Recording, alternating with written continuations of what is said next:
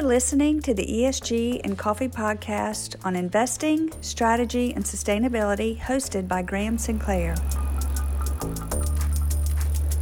All this traditional finance theory, which says that non financial data doesn't matter, wasn't an issue in, in the methodology that I was trained. They were not using ESG data.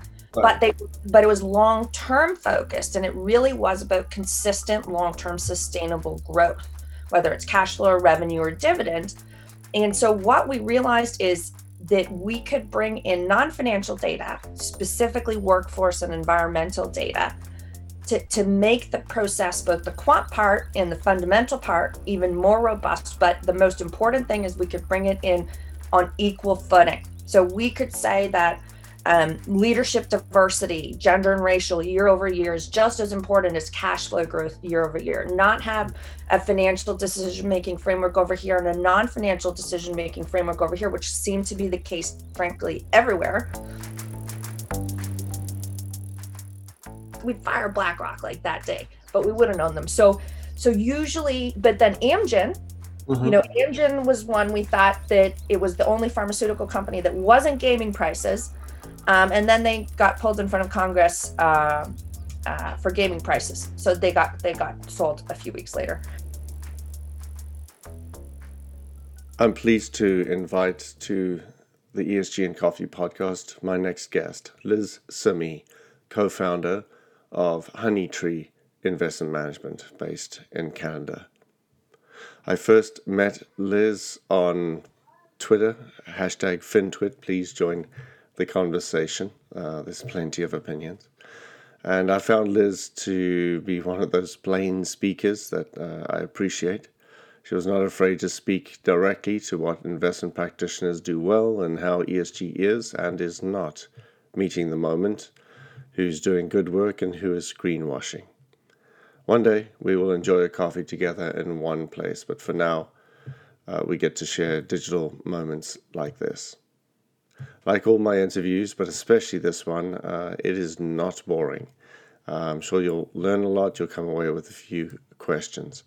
At the end of the interview, I'll be back uh, to give some highlights and takeaways, as well as something I missed. As always, ESG and Coffee is not investment advice, but please do listen to the experience of a human making investment happen using all factors, including environmental, social, and governance factors, in the investment process. Here is Liz Simmie. So, today, in this episode in season one, I'm very pleased to welcome to the ESG and Coffee podcast one of the originals making ESG positive investment happen, Liz Simmie, co founder and CIO, Chief Investment Officer at Honeytree Investment Management. Please check the episode note for more on Liz. She's on Twitter at Liz Simmie, where she describes herself as a co-founder of at Honeytree Invest, long only concentrated responsible growth, elder millennial, subtweeting and doing real ESG and active management. And if you checked out her tweet today, you'll know exactly what I mean. And LinkedIn, she descri- she's described as advocate for investment industry transparency, strategic leadership, understanding impact, and making decisions based on data. Welcome, Liz Simmie. Thank you for having me. Great to have you here. Where in the world are you today? I am in Toronto, in the east end of Toronto. Excellent. In the fine country of Canada, yes? Absolutely. nice. And uh, first call here if we were at your local coffee shop or cafe, what would I be ordering for you to drink? In the summer, it'd be an iced americano. Um, in the the winter, it might also be an iced americano, but probably uh, depending on the quality of the espresso and the place, um, it would probably be an americano, but it, it could just be a doppio espresso. Very good, uh, a, a, connoisseur. I enjoy that. Well, do you have a, your cup of coffee with you now? I have mine. I my, do. Nice, and my friendly mug from HEC Paris. Well, I'm drinking iced coffee now because I don't normally drink hot coffee in the afternoon, even when it's not hot outside. Fair enough. We appreciate a disciplined investor. We'll unpack that more in part three. Uh, right. At the beginning, let's look back. Um, I like to start at the beginning, looking back using Sir David Attenborough's superb Netflix documentary, Our Planet. He references two significant data points which illustrate the exponential changes happening on our planet in his lifetime. So I've asked you, as my guest, uh, before the interview, to check on three data points I'm going to ask them and ask you just to reference what yours were. And the question is this In the year you earned your first career paycheck, you don't have to tell us how much or when it was, unless you want to. Roughly, how much was each of these data points? World population. Well, I started working very young, long before it was legal. And so my first paycheck was um, at about age eight or nine. So I chose 1990 um, okay. And uh, the world population was 5.3 billion. The S&P was at 361, which I don't even understand or believe. Um, and the, the, the parts per million was 354.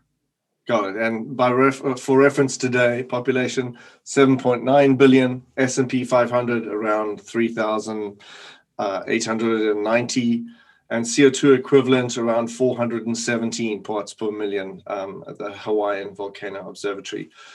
Liz Simmie, how does it feel to hear those data points and to reference back to when you started? Um, I mean, I don't think, sorry, I don't think, sorry, the cat has joined us. I, that's the one thing Welcome, I did not before.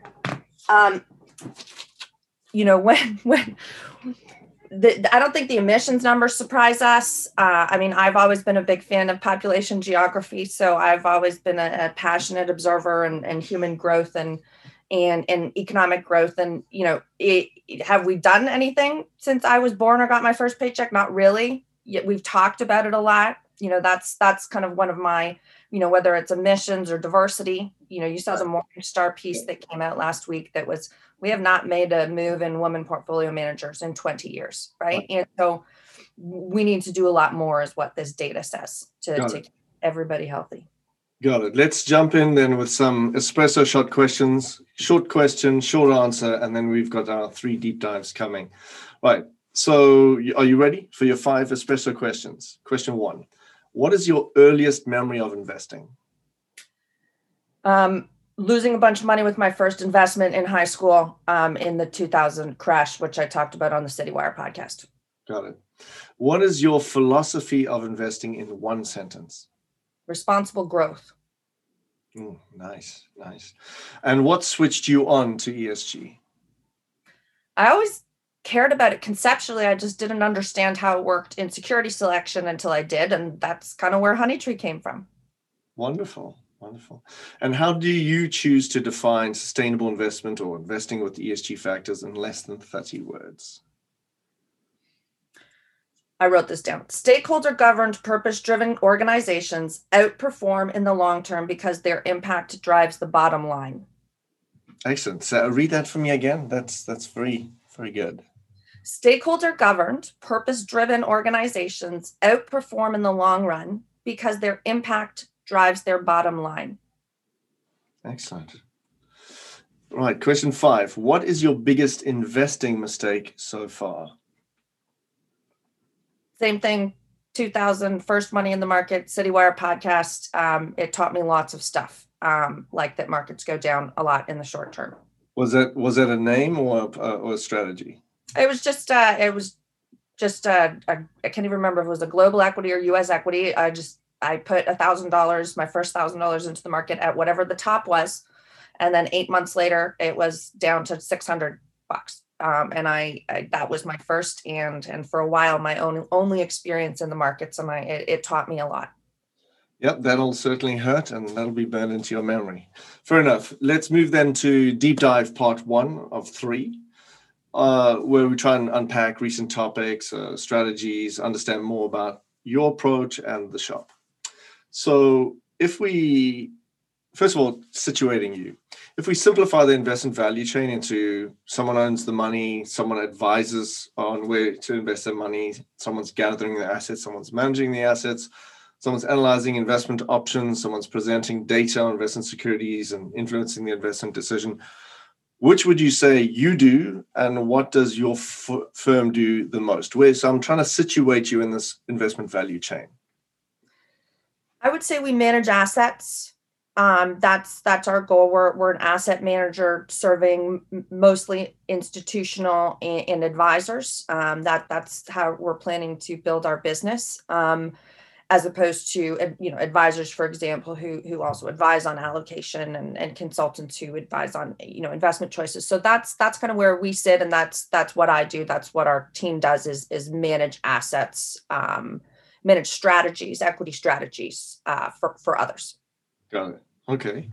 And uh, a simple question. I realized i wasn't asking before so you're the first guest to have this question because I, I like to be also practical frankly and the question is how does one buy your investment or finance product or service? We don't have a vehicle yet. Um, so we started our firm purely as separate accounts. So those are currently available in Canada. Um, and they will at some point, probably around when this podcast is released, be available in the US. Um, we may um, have a v- have a ETF available somewhere um, at some point in the next year, but for now, um, we're really uh, we're focused on uh, the RIA uh, base in Canada and, and eventually in the U.S. and institutions um, who are who are early adopters at new ESG strategies. Um, we're we're very new. We're sub two year track record, which in right. the institutional world is, you know, we're not even born yet. Um, mm. so so yeah. you, you you can you we don't have a vehicle that I can send you to, but you can find us um, by going to our website. I, I really have found, I, I'm on record on this before around ETFs. I really, you know, there's different types of ETFs now, the uh, various varieties. So it's not just about tracking passive. Uh, um, there's active non-transparents, for example, there's thematics. I'm a big fan of them just because they make the entry point possible. So right now, I'm working with with my uh, young son on getting him into the investment game with an allowance, and so we're looking through ETFs because it's a basket and it's low cost and it's transparent. And um, yeah, I'm big fan of big fan of ETFs as a as the technology, as the vehicle. And I know it's difficult with some strategies and it won't suit everything, but I would argue any shop that possibly can absolutely must try and get an ETF up on the shelf. And I know that it's a very crowded space, can be, and you have to kind of fight for your shelf space but absolutely it's the right way to make it accessible to more people. Yeah and interestingly in canada um, the there's a lot of more active etfs we have different rules up here. So etfs even passive ones are not required to disclose their daily positions. So we've had a lot more adoption of active etfs which drives the management fee down. So there there will be a strategy available available for 1.1% in a mutual fund but it's 0.7 in a in an ETF up here that's active. Um, and so that's why we believe, you know, active ETFs have some issues in mm. whether active or passive in terms of buying and ordering their bids and spreads and, and this kind of versus a mutual fund. But it, it really um, yeah, I think what's what's happened in Canada is going to happen in the US and in folks will not even launch new funds that don't have an ETF vehicle attached or, or sleeve attached. So it'll it'll be very fascinating to mm. see how that changes the, the industry. And that we, you know, we we're just um, you know, we have a strategy that we don't really mind if it's transparent, right? You know, we right. you, you yeah. can copy our strategy off of 13Fs because we don't change positions very often. So um, it, it's a very fascinating product dilemma. Excellent, good. And then I have to ask, and I know Paula, your colleague, has spoken about this before, uh, and I, am curious to hear you explain it. The strap line that you have for for Honeytree, and it's quote at Honeytree we invest like bees unquote, which is just fun and great and smart marketing on your part. Liz, could you give us a few sentences on how you guys settled on the name? Were you flipping coins? Were you out in the orchard one day? How, how did you come on the name and what does it mean to you? We uh, we knew we needed a kind of tech forward, light, fun, fresh, non stone gate BlackRock type name because for basic branding principles, we could not be a gray gate like the rest of the investment industry. Um, so, in, in my is actually market research before I came into the investment industry. Okay. So, I, I care very deeply um, about this stuff. A lot of very large companies spend a lot of money trying to figure this stuff out. So, so that's what we we needed a simple word that was memorable, transferable, um, uh, that that gets caught in people's head, but when they see it, they think ESG. So that that's what we were going for, and we started with Honeycomb but there was a hedge fund in New York oh, um, with the same name. And so we couldn't do that even though we were in Canada.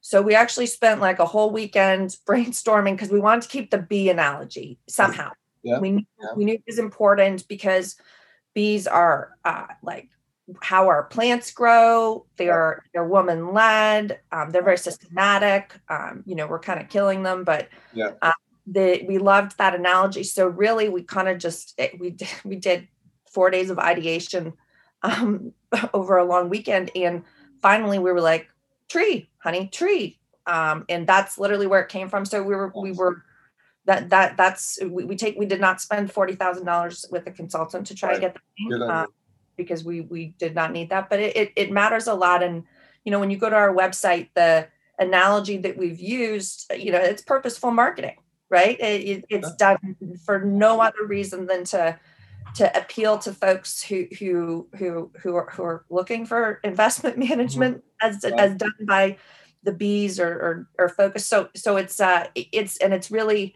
you know we we wanted to so many asset management websites have so much information and so much yeah. stuff and really wanted to be a little mysterious and simple and so the story really worked well and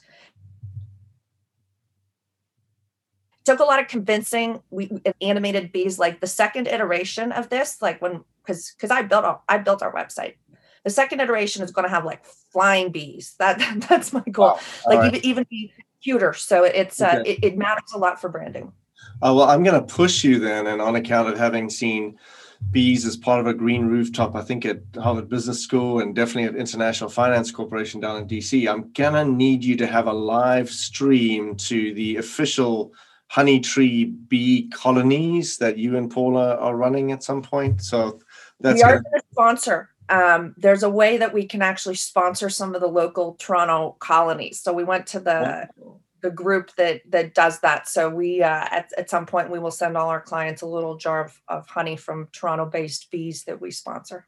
Wonderful. I was just uh, enjoying the Science Friday podcast um, from NPR, and they're talking in Detroit, where they took a lot of the empty lots and now there's uh, community um, honeybee uh, uh, groups that, that, are putting uh, hives wherever they can. Excellent, good. Um, and there is no there is no tree which is a honey tree, right? That's a made up word, or is there a tree called a honey tree? I could be wrong.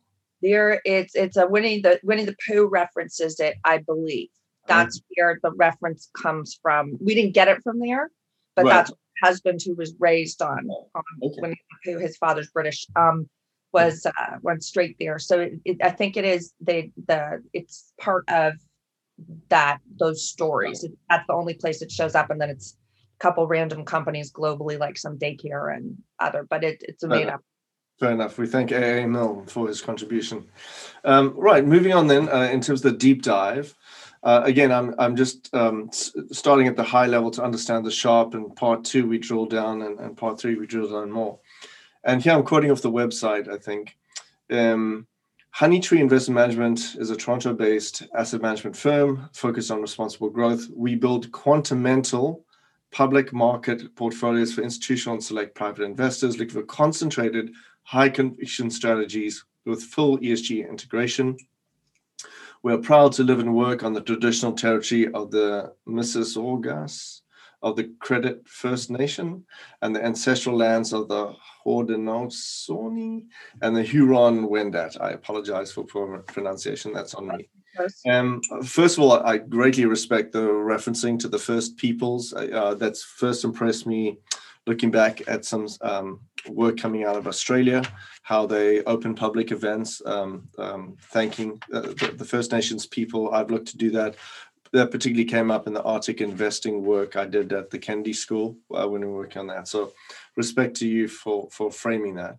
But wh- why do you choose to use these three sentences to describe your shop?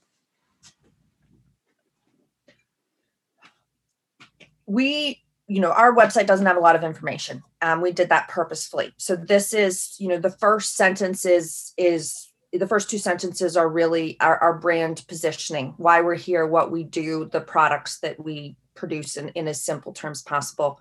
Mm-hmm. um, you know quantamental is a little bit of a polarizing term but they, but it's what well, we so what can hold you on that? So i heard it the first time when when you're being interviewed and then i read it again and i'm heard it but i've got you live on the podcast.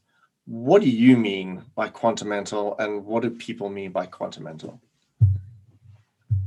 apparently it was coined in 2000 and i spoke to the gentleman who coined it um, a couple weeks ago um, in 2005 or 6 okay. um, which is when the strategy that i was trained on was was built but he, the the team that built it did not know that it was quantamental all quantamental means is that we are neither pure fundamental nor pure quant. We're somewhere in between. We use both types of processes. Um, I think a lot of strategies are in fact quantamental. Some some just do happen to be pure quant, and some just do have, but everybody else is somewhere on that spectrum. And so, you know, in, in our process, which we'll go into, we use we use quant methods to get to a small consideration set very quickly, as opposed to uh, our team covering you know 100 names and and you know we we we use we use the quant part to systematize our decision making to get it to a small area and then we do a deep dive. So we're not a pure quant shop because we're not selling a systematic strategy out of our quant process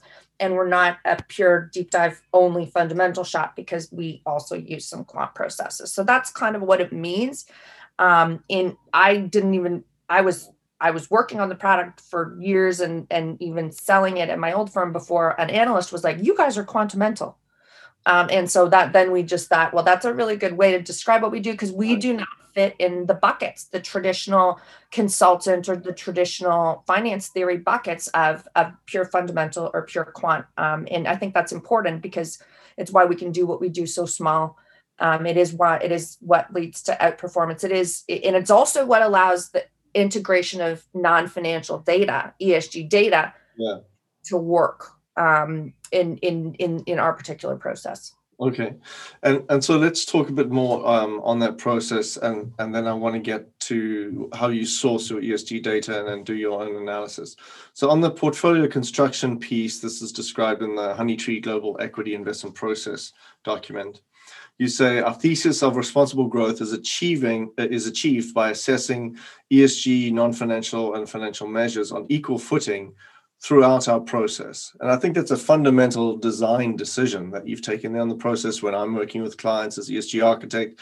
That's often the first point where we have like the big blow up slash roadblock because the ESG decision versus the financial decision, which goes first, how to sequence them, and then to try and fold them in to do them simultaneously is tremendously difficult and takes nuance and experience and so on. So, could you unpack a little bit on that? How you how you operationalize the doing them uh, at, on equal footing through the process? Um, we lucked out because um, the the only investment shop that I've ever worked for threw out most of traditional finance theory in how they built their portfolios. Um, and their goal was to find the, the most consistently high dividend growing companies in the US. And, and they would be consistently high dividend growing because the governance and the management was of such high quality that they were able to grow consistently. So it was always about very long term focused, pure fundamentals. So valuation was an important factor, didn't matter. All this traditional finance theory, which says that non financial data doesn't matter wasn't an issue in in the methodology that I was trained. They were not using ESG data, right. but they but it was long term focused, and it really was about consistent long term sustainable growth, whether it's cash flow, or revenue, or dividend. And so what we realized is that we could bring in non financial data, specifically workforce and environmental data, to, to make the process, both the quant part and the fundamental part, even more robust. But the most important thing is we could bring it in on equal footing. So we could say that Um, leadership diversity, gender and racial year over year is just as important as cash flow growth year over year. Not have a financial decision making framework over here and a non financial decision making framework over here, which seem to be the case, frankly, everywhere. Um, in because we actually believe that stakeholders we believe in stakeholder governance. We do not think shareholders are more important, um, and I'm happy to argue that on a governance framework with anybody.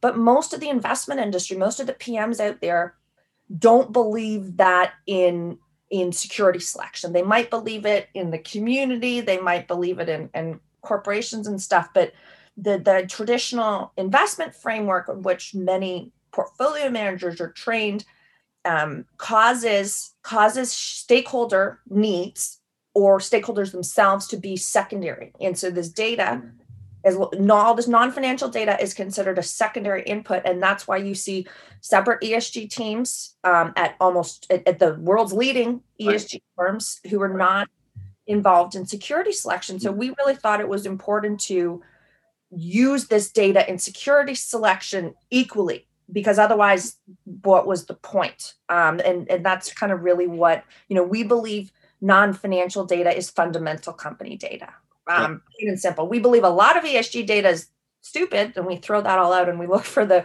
the useful stuff. You, know, we don't care how many awards they've won. We don't care how many things they've signed that says they're not going to do bad stuff. We we look for evidence um, of change and innovation in in the financials and non financials. Excellent. Um, so, and that reminds me, I want to. Um, in our third segment, I want to touch on performance attribution. You started a great uh, conversation recently about that. Um, but just to land this deep dive part one, uh, your ESG data and analysis. So are you are you pulling feeds from vendors? Are you doing it yourself because you've got a concentrated portfolio? So you should have the bandwidth to do that. What is your approach to to finding the ESG data and then making the analysis? We use some open source data um, so Carbon Disclosure Project, uh, Glassdoor, so you can understand those are pretty simple um, pulls. Um, we don't use a lot of the ESG data that is available from vendors for a couple reasons. Um, the we we use different data sets, right? So we don't care just about emissions. I can get an emissions data set from anyone, but I can also just get it from the financials pretty easily we want water use. We want waste. We want um, waste reuse. We want recycled inputs. None of this stuff is in is in any of the esg data sets. It's it's really very emissions focused or ceo comp the stuff that's already being reported. And in the workforce side you know we started in 2018 only looking at diversity beyond gender right? So we we've always looked at racial diversity at board level exec below but none of that data was even available until last year. I think T- Refinitiv published the first manager level gender and racial diversity, and that data set was uh, um, edited and, and missing most of our portfolio companies. So we're lucky because, you know, we we in our quant process, a lot of the stuff is is is financial or publicly available. Like we exclude dictatorships. That's pretty easy. We don't need a data set to exclude dictatorships. You just cut off all those um, companies. But when we get to our consideration set, which is only 45, mm. all those companies are the leading reporters of this stuff in the world. So we're able to build semi systematized data sets, quant ones and qual ones from the company reporting and some some open source data sets. And so until until the vendors have the the raw data that we can get from these companies right. it's hard to find you know again it's gender diversity especially if you look at any european um, based data sets or any of this um, and we look at all of them all the new esg and impact and everything but mm-hmm.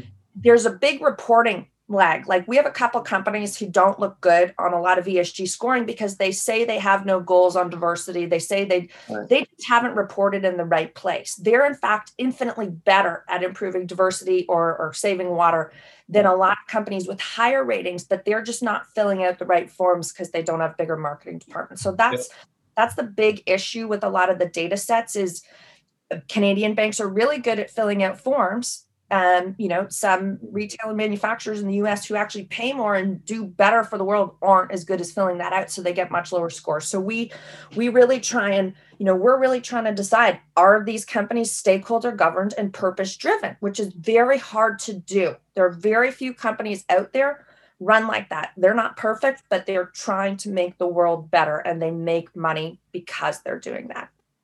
Got it.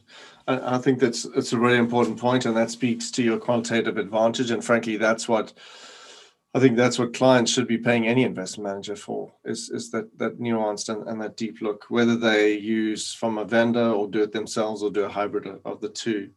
Um, let me then pick up uh, one last comment in, in the deep dive part one here. Uh, you describe using uh, 25 quali- qualification criteria to cre- create the consideration set, um, and you referenced that earlier. Uh, and then you look at growing financials, stakeholder focused governance and innovation. You spoke about that uh, a bit earlier. And specific inclusions such as fossil fuels, weapons, and tobacco uh, and then you go on in terms of your process. So something that's always stayed with me over the years was work when I was at uh, KLD in Boston, one of the original ESG research and index shops, got hoovered up by Riskmetrics and, and then MSCI. We once had a situation where we we're examining tobacco exposure. And as soon as it comes to to uh, exclusions, the question is, well, how do you want us to measure it? Was often the challenge we had as the research shop back in the day. Client would say, we don't want X. Would say, okay, uh, X shows up in all these places. What exactly do you mean? And for example, if you recall the um, the BlackRock CEO letter around thermal coal, it was exiting, you know, above 25% of revenue which still leaves a lot of revenue potentially coming from thermal coal. So when you look at fossil fuels, weapons, and tobacco, just how do you set the threshold? That's a really good question um, that I, I I think it's going to be really um, uh, get very interesting over the next few years, especially as um, a lot of large endowments are going fossil fuel free. Like, what does fossil fuel free mean? Um, it's it is uh, it, we're fossil fuel free, by the way, according to the traditional definition, um, which means we don't have fossil fuel extractive companies. Right. Right. But all of our companies use a lot of fossil fuel, so that's I'm I love saying that because it's yeah. kind of throwing us under the bus. But it is, you know, it it is so exclusions. Um, you know, they're very interesting. Um, so weapons, for example, a lot of traditional traditional strategies only excluded weapons of mass destruction. Right. So he right. felt it was very important to exclude all weapons. Okay. But, but, so we exclude all guns and stuff yeah. in, in missiles, people who build right. literally things that, but we don't exclude surveillance involvement we don't exclude um, technology, military technology. We we need military technology to save people who are drowning in the ocean. We need right. sure. peacekeeping missions. So that line gets very interesting. Um, and so so what we'll tend to do. I mean, it's a little harder with some of the big techs when they're kind of the only option in the world. But you know, we will look at what supplier number they are. Okay um, you know, we we have Accenture in the portfolio, even though they're a supplier to the border prisons right. but they're supplier number 24. Right. Um, and they're, I mean, they're the only people who do what they do, but they've done a lot more work than a lot of tech companies on hiring Black people. Yeah. Um, and so, how do you balance those two measures? And and this is the reality right? And i'm i'm going to tease you. And when when i look at one of your pitch decks soon i need a slide there that deals with space force okay? Just because we need so we need the netflix show and something from there and then you know uh, your satellite is watching for people floating in the ocean and or something might happen. So i need, need to watch space force. I have not watched space force and i know i'll love it. I'm a space junkie. Apollo 13 is like my favorite movie that's a great all time. Yeah yeah uh, I really uh, enjoyed Michael Collins's autobiography as well as I greatly recommend it to you. Right, so let's uh, wrap uh, part one of the deep dive now uh, with a, a, classic question I like to ask, clarifying things. It's a look at a, a detailed um, performance indicator around carbon uh, dioxide equivalents. So the question goes like this What price for CO2 equivalent per ton does your firm use internally for your operations? And then what price for CO2 equivalent per ton is in your portfolios?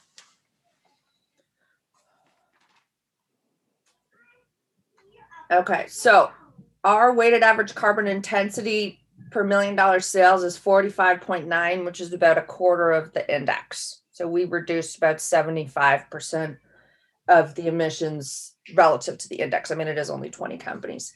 Mm-hmm. Um, we had there been no pandemic, um, we would have started tracking our travel right. emissions. But since neither of us have left our house in the past year, um, you know, and that's something. It, it's really interesting. The price is all over the place in Canada. I don't know if any if you've looked at the the oh, carbon okay. pricing. There's uh it steps up ten dollars or fifteen dollars a ton every two years or something up here. Um, so we would use whatever the Canadian government was using at the time. Um, we have not got there yet. So hopefully our integrated annual report um, next year will, you know, we can, we, are not going to do a diversity report if it's just the two of us um, because it's pretty straightforward. Um, but it, it, that's something, you know, we have to measure. And, and uh, most of our companies are, are looking at it and, and we think it, it's, it's everything. It's commuting. It's the buildings. It's the shipping. It's the processing. It's so complex and it's not just about you know one of the one of my big problems is our and our industry mm-hmm. seems to be very obsessed with emissions from extractions and automobiles and not from buildings construction commuting yep. shipping fruit from south america all into all this kind of stuff. Yeah yeah yeah. absolutely. so that's so, that's so have you have you asked have you i mean you've got a concentrated portfolio so it's not unreasonable that you would have a relationship with if you would ask them. So what i'm trying to track down through this question is i'm trying to track down you know i, I saw swiss re come out and say from 2025 they're going to have a shadow price of $100 a ton equivalent um, which starts to get meaningful. And there's some other studies that say it should be way more than that and, and so we all know that whatever is trading now is kind of artificially low price, right? Still, effectively, CO2 is free pollution.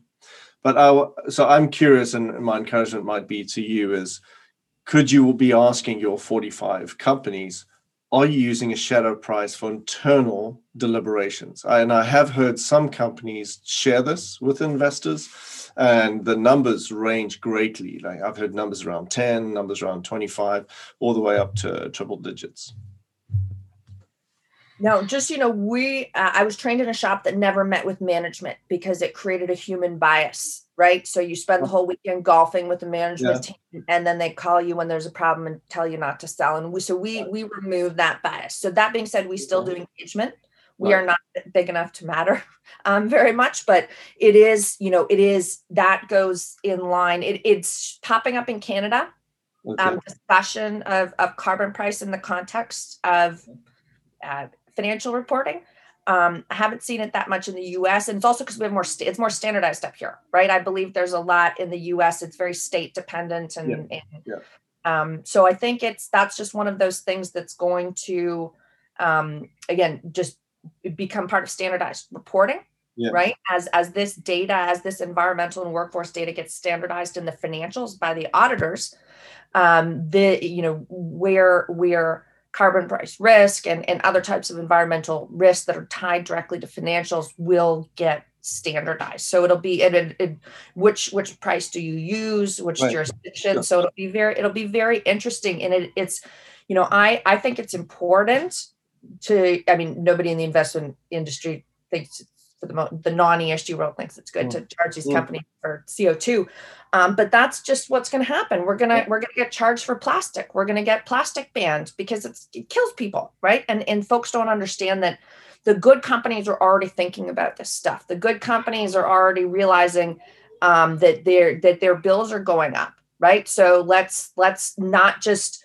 figure out how to pay those bills. Let's just outright reduce our emissions and our inputs right? Let's let's let's kind of change let's start making electric vehicles because then we don't have to keep buying credits. It's the it's not you know the blackrock cio who quit said that it the corporations don't play a role and i i disagree completely. Um, i think governments play a huge role in in regulations and pushing and change but the the idea that corporations don't play just as big a role in in yeah, our future yeah. it, ridiculous. Yeah, I think I think that the points of view of that person, um, yeah, it's a much broader topic, and there were some misses there. You are listening to the ESG and Coffee podcast on investing, strategy, and sustainability. 您现在收听的是 ESG 和咖啡时间，投资策略和可持续发展。 All right, let's um, let's move on then to round two of your espresso shot questions. Are are you ready, Liz? Yeah. There we go. Question one: What app are you most likely to be viewing on your smartphone while waiting in line? That's a pretty silly question. Um, Twitter. Thank you. Thank you. I borrowed it from the Wall Street Journal. And your answer is Instagram. No, Twitter. Twitter. Very good. What book did you enjoy reading recently? Uh, Seven Fallen Feathers by Tanya Talaga. It's uh, it's about uh, indigenous uh, bias in policing in Thunder Bay and uh, a kind of a good summary of the disaster that what settlers in Canada did to Indigenous people and kept on doing um, until extreme, well, and still do now. Um, but it's it's a really, I mean, it's horrible, but it's a great story because it's about kids being murdered. Um, but it's uh, uh, it's a highly recommended book for anybody interested in in reconciliation um, in Canada or the U.S. or, or globally. Got it. Yeah, we'll include that in the show note. Thank you. Uh, what is the best kind of pie? Pumpkin. Really? Okay. Yeah, it's, it's the only one I'll eat. I don't like cooked fruit. Fair enough. What is your favorite movie or on-screen moment that relates to the world of investing? Definitely Moneyball. Really? Uh, and what scene? Uh, the whole movie or a scene or something? The whole entire thing. If we all managed portfolios like those teams were picked, we'd have a lot more outperformance of active management. All right, we'll we'll take that. Uh, and as an investment professional, what was your most meaningful success so far? I mean, probably starting Honeytree, but I think um, our ability to talk about stakeholder governance in the context, uh, kind of getting our our, our story right around that, because that was always the original intent, but it you know it takes time to, mm-hmm. to figure out what you're really saying and selling. Yeah. And so I'm pretty proud that we've kind of landed on stakeholder governance because it's it's always been one of my favorite topics, and we've been able to talk about um, security selection and performance in the context of that, and why if you don't take a stakeholder governance approach, using ESG data doesn't doesn't work, and that's kind of the big unspoken barrier issue that's happening in ESG is all these folks are launching ESG products, but they don't believe in stakeholders. And so the execution right. misses. Right. Good. Well, that that's a great segue then to deep dive part two of three, and let me open then with the the classic of the sell discipline. Um, so let me ask you just straight up. First of all, what is the sell discipline at your shop? So, um, companies can be sold for any reason financial, non financial, or combination of both. And it kind of falls out about a third financial only, a third non financial only, and then a third do stupid stuff on, on both sides. Okay. So our our sell discipline backs up entirely to our portfolio construction. So if a company broke one of the qualification requirements, which is very rare, um, but if you know they their board diversity wasn't over 30% anymore, or their Glassdoor rating was down, or their you know they their dividend was cut, kind of our basic qualification criteria would be sold immediately. Um, uh, and in the same thing happens in our deep dive, although it's a little less kind of hard hard cut because you know there there isn't a, a 15% woman minimum woman in in leadership roles and that data is annual anyways right? So we have to be very cognizant of of what's what's available on a non-annual basis and okay. what or intra-annual and what's annual. Um, so really what we're trying to do in our deep dive is we've got 44 45 companies depending on the year and we're trying to pick the best 20 and so we have that 20 we run we run our consideration set once a year in the fall so we'll be doing it again, I guess, for the fourth time um, in October. Mm-hmm. Um, and that's our that's where we get our consideration set from for the year. So with very few exception, we are only able to pick companies out of that group for the year. So that kind of removes a bunch of decisions and ideas. Yeah. There are circumstances where a company will come in during the year. Taiwan Semiconductors was one of those. After the Taiwanese election, we decided it wasn't a dictatorship.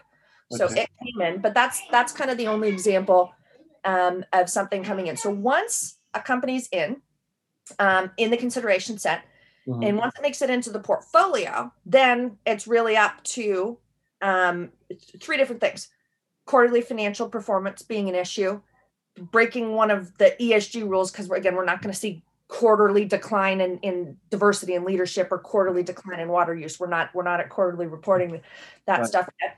You know, um, Adidas, for example, who we sold, and I think Yeah. these are the notes later.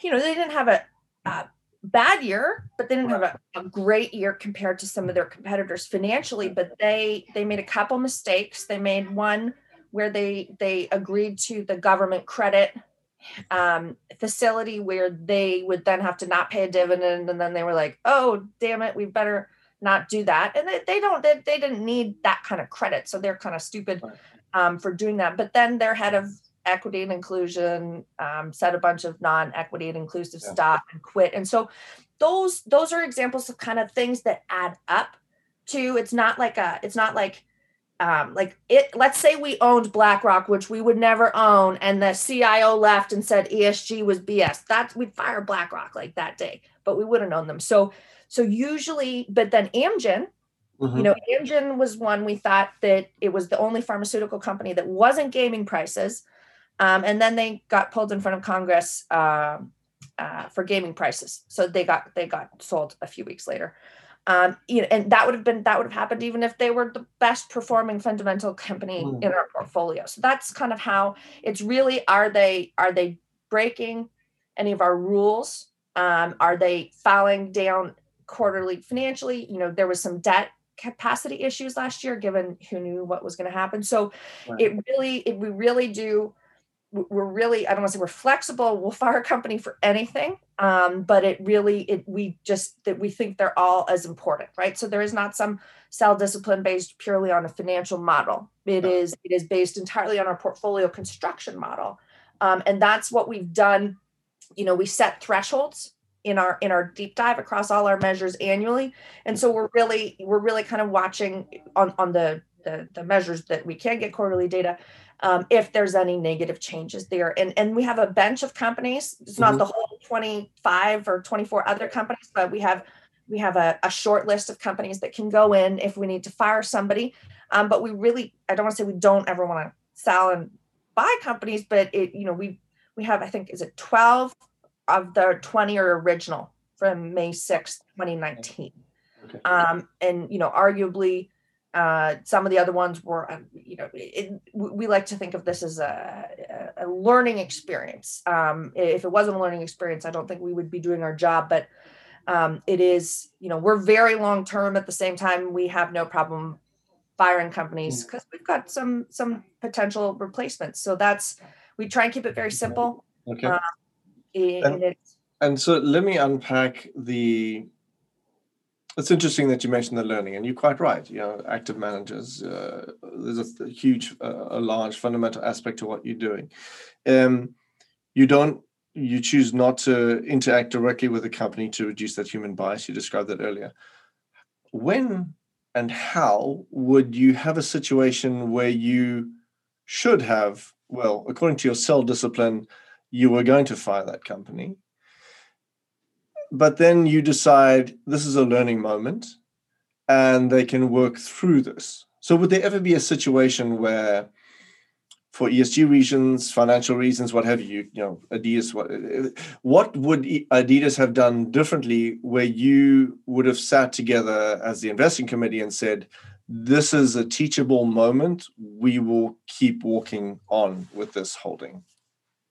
I mean, all our companies do stupid stuff. Um, and it's really how they respond to it, right? Um, in in in their disclosure of it, uh, and in their acknowledgement of issues. So I think we weren't we weren't seeing much learning uh, on you know the the bond thing separate. We want you know Adidas has a different set of challenges than Nike, right? Um, Adidas is European um, racial equity, racial diversity, even though that's um, we'll call it a core aspect of their client base, is is is different. It's not as serious a thing, um, and what we would have expected from a company like Adidas is for them to to to do some more stumbling and figuring stuff out instead of kind of just saying, "Well, it's not that important." Um, we want we want you know, and you go back to Nike. You look at Nike. Nike's my favorite. We we have Nike in the portfolio.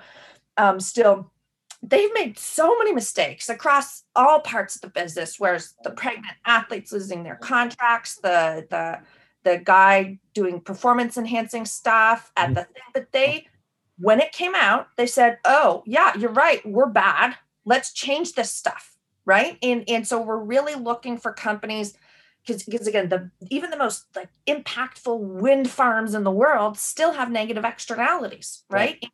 So it's what are they doing?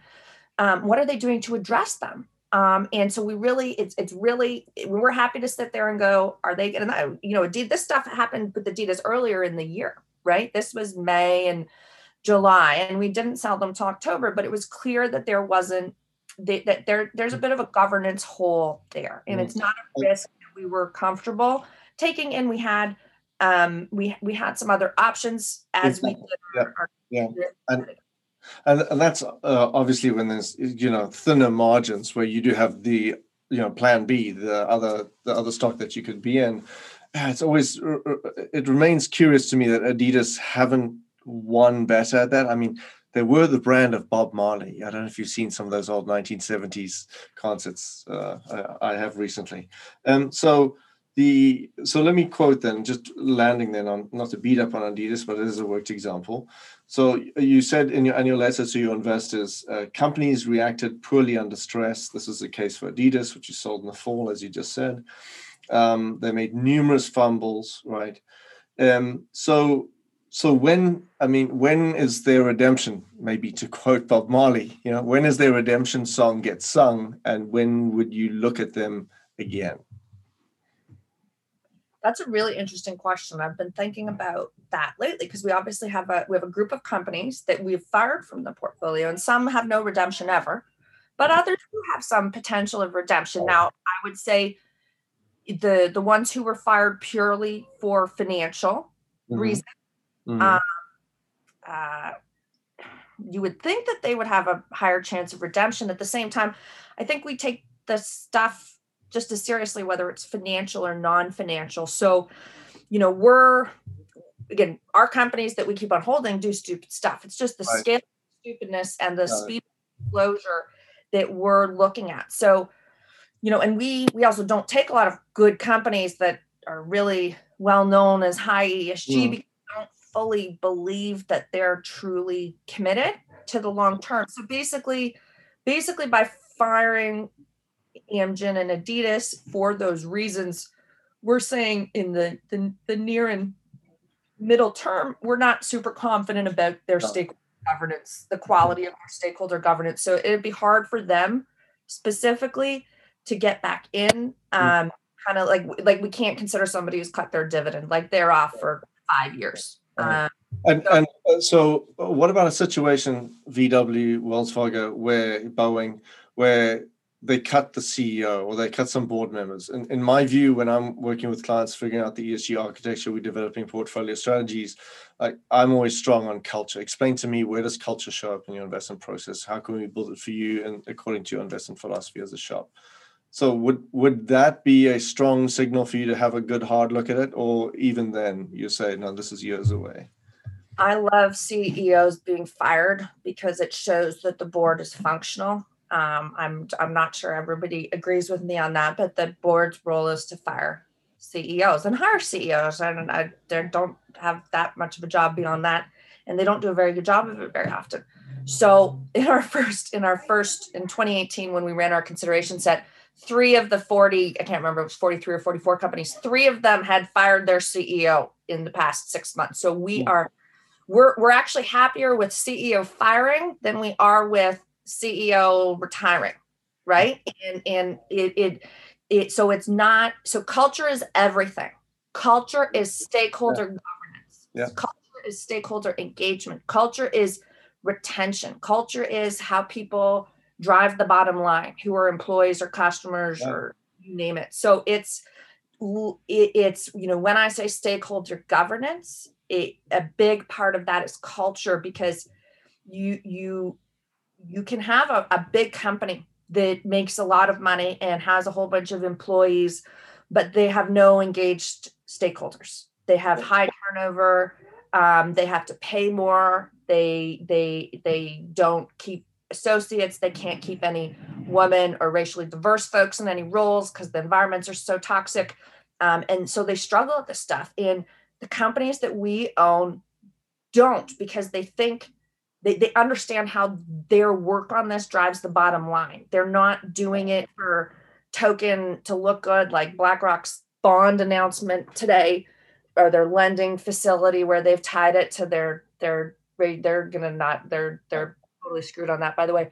Um, but it's really it, the, you know you just you just look at all the companies who wouldn't re- release their diversity data and had to have BlackRock or whoever be like, or not BlackRock, but, you know, the activist shareholders and, and, the big teams be like, no, you have to release this. Um, you know, those those companies don't have good culture. This right. stuff's being standardized for three or four years now. You have the data. Right. People people don't. So it, it it it and culture like it culture matters to the bottom line. It's not like right. this little thing. It, it's it's it's what drives purpose. It's what drives engagement um, at good companies that that are sustainably growing for the long term.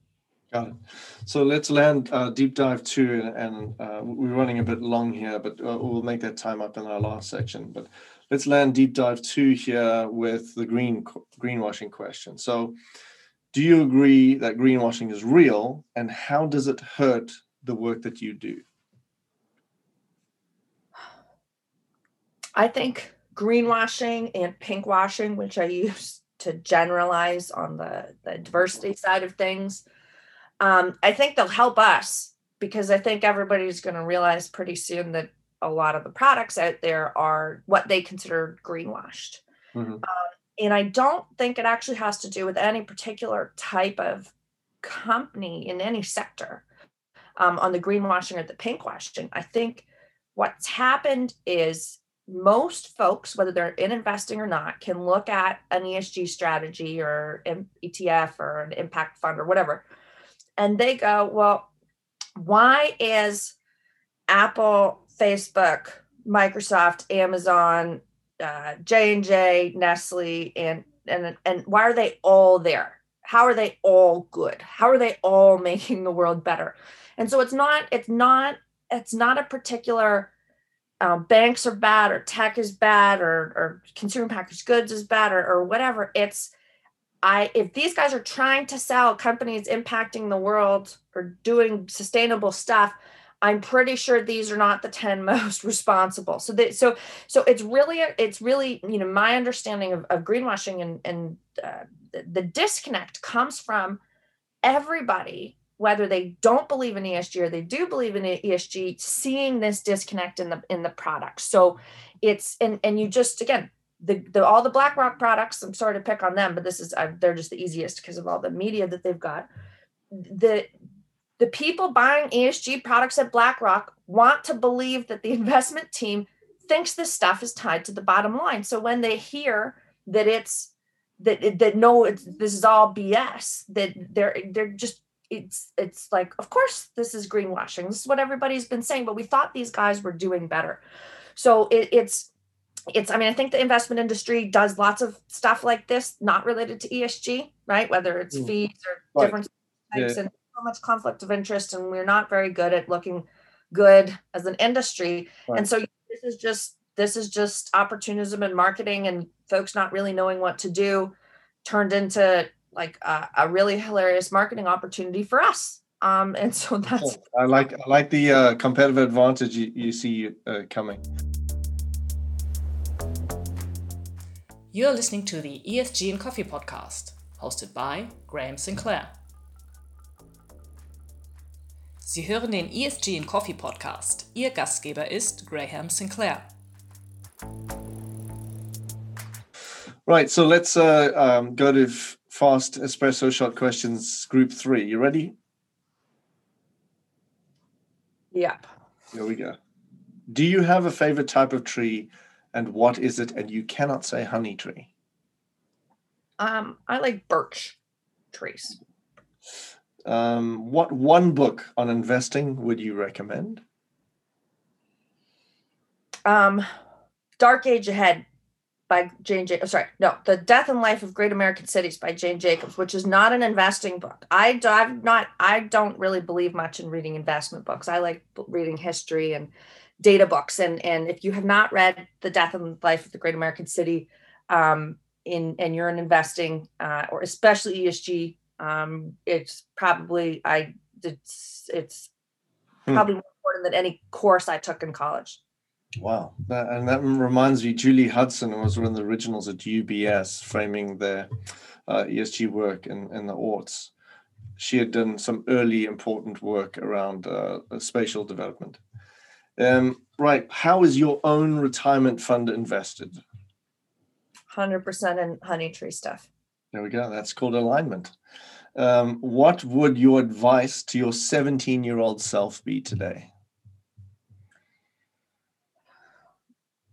I mean, I wouldn't have been able to start Honeytree if I didn't make all the career mistakes that I did. So it wouldn't be career. It would be um, drink more water and eat more vegetables. I think um, mm-hmm. most of us could use that advice as we get um, older and our bodies don't work as well as they used to.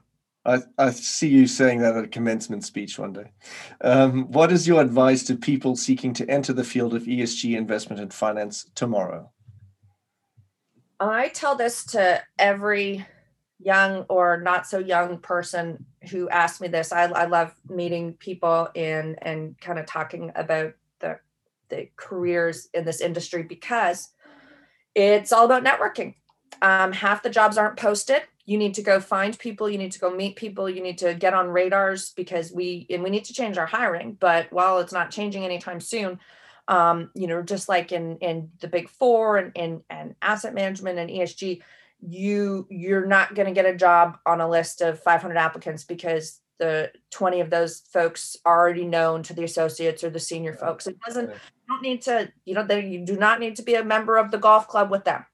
That that is, that's not what it is. It, that but the the you need to be conscious of how decisions get made, which is, hey, we need this person. We could post a job and do all this stuff, but hey, we know this other person. Why don't we have them in and see? So it, it's it, you really need to think differently mm-hmm. um, and, and way beyond, um, you know, and, and is not hiring yet. I get requests like right. many times a week. Um, but I like find firms that you want to work for and, yeah. you know, connect with them and eventually you know they'll you'll at least know when they post a job that's the other thing yeah. right yeah, the, sure. That's that's good advice. Right for deep dive part three, just mindful of we tied on time. We're just going to focus on the engagement piece. You, have spoken about it in different ways already, but let's un, unpack um, uh, more from your letter, the, the year stakeholder governance mattered. You, uh, you published that on the 20th of January 2021 to your investors.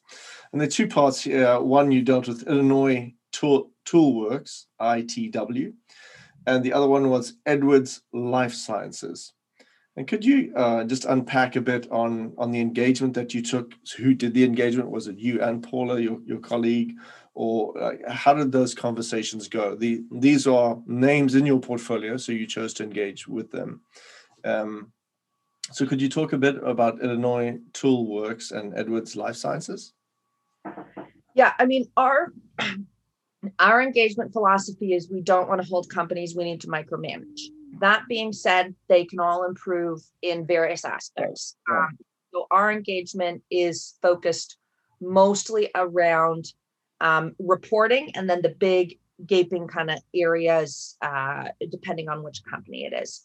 Um, you know in illinois toolworks i use them all of the time. They if you look at any esg data set they get really low scores on diversity because they don't report it anywhere. Yet their year over year woman in leadership and racial diversity in leadership is like off the charts. I think i just saw their new report yesterday and they're past 25% women in leadership up from 12% four years mm-hmm. ago and mm. i think they're getting close to 20% racial diversity in leadership they are an industrial company north of chicago they're not some fancy equity and inclusion right. you know san francisco or new york or or, or you know right. company they have no reason to do it and so you know, when we're, you know, we're these guys are leaders, so we're not engaging with them on on on improving diversity. Um, and they, you know, they each company has, you know, there's a there, there's certain themes too that mm-hmm. will focus on an engagement. Um, but it really depends on the company and you know if there's if they're doing something that is really bad we're more likely to sell them um, than engage okay. with them okay um, that's kind of that and edwards life sciences is is a is a pretty new addition to um, but it, it's uh, you know they, they didn't need engagement to to figure out this parental leave issue and they're the first one we've seen. Okay. and i think it's important to mention because it lack of equity in parental leaves especially when they're offered equally to men right. and women is a big problem um, for diversity especially at senior levels. And you see that banks in canada and the us all the guys have three four months or more paid parental leave, but they won't take it. Hmm. And unless the company changes their culture to make it okay, right. it'll always be seen as if kids my problem yeah. and not husband. Right. So we could engage on that at the same time. We want to hold the companies that are doing it on their own, figuring nice. it out. Got it. And I can't ask uh, a Canadian investment questions without asking, in what way does ice hockey show up in your portfolio, ma'am? I don't know. Pick that up in, in our second interview a year from now. But um, I, I, need to hear ice hockey come through in some. I guess life sciences could be like some first aid healthcare treatment option for the players. Heart parts. They do heart valves. Um, um, yeah, I can't think. I'm not a big hockey fan. I'm uh I'm on baseball. Okay, we, we can edit that out. Don't don't worry. Um, so let, let's wrap deep dive part three um, on ESG in 100 moments. So I'm writing this book. I've been uh, in, encouraged to write this book on the history of ESG in 100 moments. Uh, that's accessible, kind of co- not quite a coffee table book, but you know, not a thick academic piece. In your experience, if you were to pick up this book and you were to page through it, and then you would suddenly go, "Wait, hang on, Graham." You do not have my favorite moment or my most significant moment in ESG in your 100, what would that 100, uh, that one moment be that should absolutely be in the top 100 moments? I mean, the easiest answer for me, because I, I've kind of spent the last year or so saying that this was a problem, was when the CIO of the largest ESG provider left and said ESG was BS um, because it really, it I think it it it blew off this this kind of perceived uh, uh, you know I th- I thought they were trying sort of. I mean I, I knew that they weren't because no asset managers really care about this stuff but I thought they were trying harder than some of the other ones. And and I think a lot of other folks, whether they're retailing clients or institutional, did too because of Larry's leadership on this. Um, but I think it really just exposed like very clearly the the separation between financials and non-financials. And and the problem is the end client doesn't believe they should be separated right and and the end client is slowly kind of trying to piece together what is really SG. And, and the good news is, um, you know, just signing a bunch of policies and pretending you care and, and it, it isn't going to cut it, right? And folks who want to invest in this stuff want to see who believes in it. Um, and so that I think is going to, it, that is going to change how the end client sees sees the industry because I think that the doubt was there, but now the evidence is you know and this is it, it's not I, I, pick on blackrock but this is all the a lot of the canadian esg firms yeah. have the same issue right so i think i understand your point yeah thank you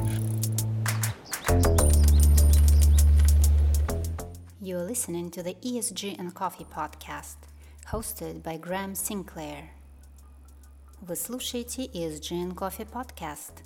С вами Грэм Синклер.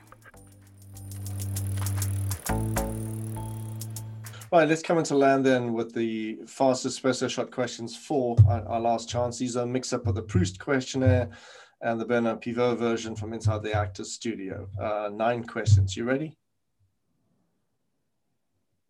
Here we go. What is your favorite word? That is a tough one. Um, I would words. say, uh, canoe. Oh, nice. What is your least favorite word? Probably anything angry, anything negative. I don't. I, I really only like positive stuff. Got it. What profession other than your own would you like to attempt? Um, definitely chef. What profession other than your own would you not like to attempt? Anything um, related to a bureaucracy or a large corporation. What attribute does an excellent investor have? The ability to manage emotions. Which living person do you most admire? This is a cop out, but Tony Bourdain, because he's dead. But he's my favorite human of all time. Okay. Um, we'll include a link to his uh, bio in the show notes. Which talent would you most like to have? Uh, remembering people's names. Oh, yeah, that's a good one. What do you consider your greatest achievement? Probably having kids. It was a lot of work. what is your idea of perfect happiness? Um, I'm a big Hemingway fan. Um, for for not, but specifically for sitting on a patio drinking uh, uh, something strong, and kind of looking in a, in a town and and just that pace. So yeah, I that's kind of my happy place is sitting with my husband on a patio somewhere in the world where our kids are not, um, and pretending we're we're voyeurs and and and just relaxing. There you go. I have a, a, an idea that you should come with me next time I'm back in South Africa and we enjoy a, a sunset looking at some animals just in that situation. Right. Uh, before we end with the Goldilocks question, an opportunity to talk about an action question and, and then to check with you. So, action question What action do you want our audience to take tomorrow, wherever they are along the investment chain, whether they're big or small? What, what action would you like them to take? I'd like you to question everything that anybody says about ESG or impact. Um, and and and don't take, especially if it's an investment firm like mine trying to sell to you, don't take um, a bunch of slides um, and and a and a couple, you know, signing some things saying that they actually believe them. Get them to explain it. Um, dig into their their research. Dig into how their teams are structured. Dig into their decision making. Um, it's possible um, the the manager research folks are doing it. Um, some of the institutions and allocators are getting smarter about it, but it's easy. Ask them how they use gender equity or racial equity data in security selection. That sounds like an action. So good recommendation. Thank you. So into the Goldilocks question then. My final question. One share of Tesla TSLA was trading at yesterday's close on Nasdaq at 691 US dollars and had a good day. Is that too high, too low, or just right, and why? We don't believe in price targets, and we exclude companies who settle with the SEC on charges. So I actually have no opinion. Wow, controversial answer. Thank you. Um, so you've been a fine guest, Liz Simmie, co-founder and CIO of Honeytree Investment Management. You're one of the originals. Thank you for the work that you do every day uh, to make investment happen in a new direction. I like to say the investments you make become the world that we all live in. So thank you so much for trying to make it better. And thank you so much for joining me on the ESG and Coffee podcast. Thank you for having me. And now we keep the tape rolling to hear from Graham and his guest as they reflect on their discussion and anything they wanted to add. Is there anything that you feel we should have covered or should have covered differently? Anything you'd like to add? We didn't talk about impact in ESG. Okay, go ahead.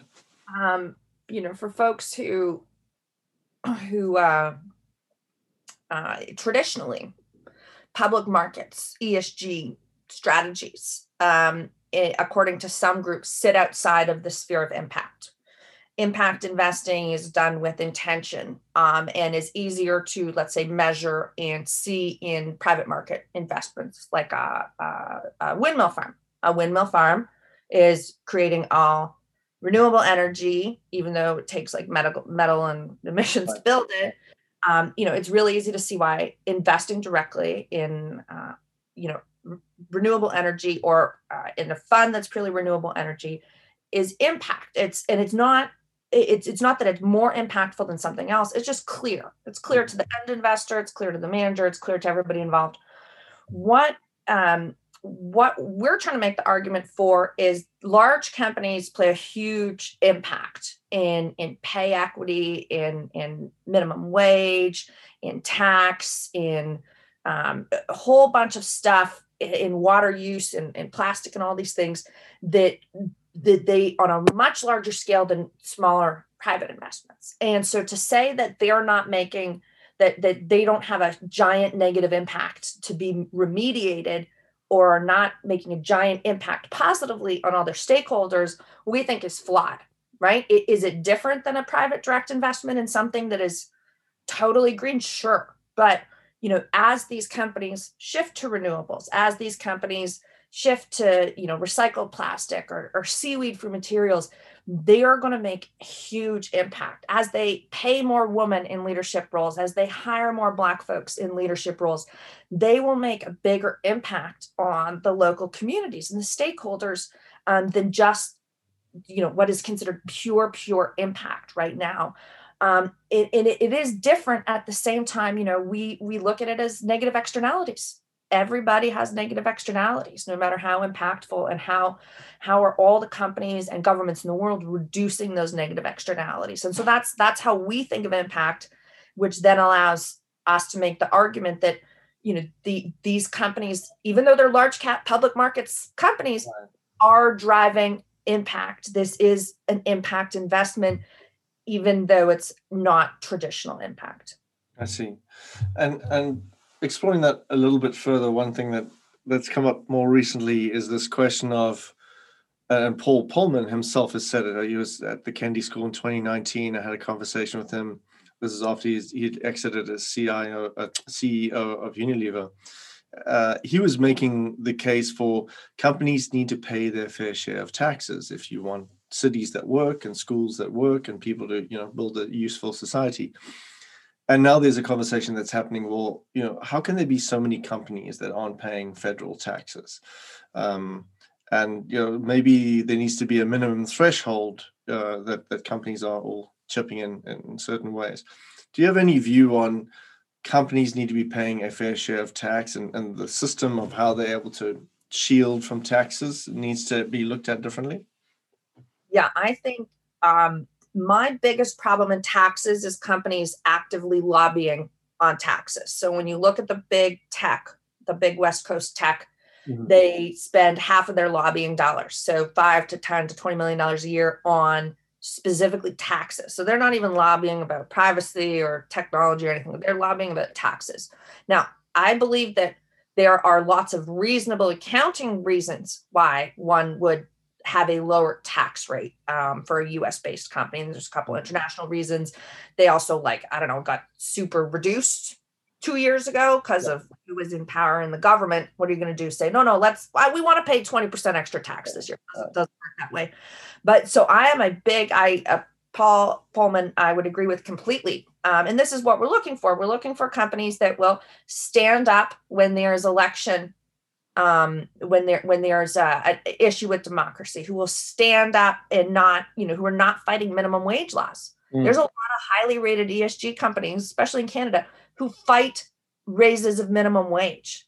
Mm. Okay, there's nothing. I'd rather somebody get tax reductions than being actively lobbying the government to stop an increase from 13 to 14 dollars an hour of minimum wage right and so it's it, it's so complicated um, at the same time it, it's really the the minimums and the requirements for the you know other than like the Wirecards of the world most of these companies even if they have low taxes are following rules how stupid the rules are is a different story depending on which jurisdiction you're in and there's issues too with the us repatriation. Like I think Biden's going to up the corporate tax and then they're going to try and, and smooth it.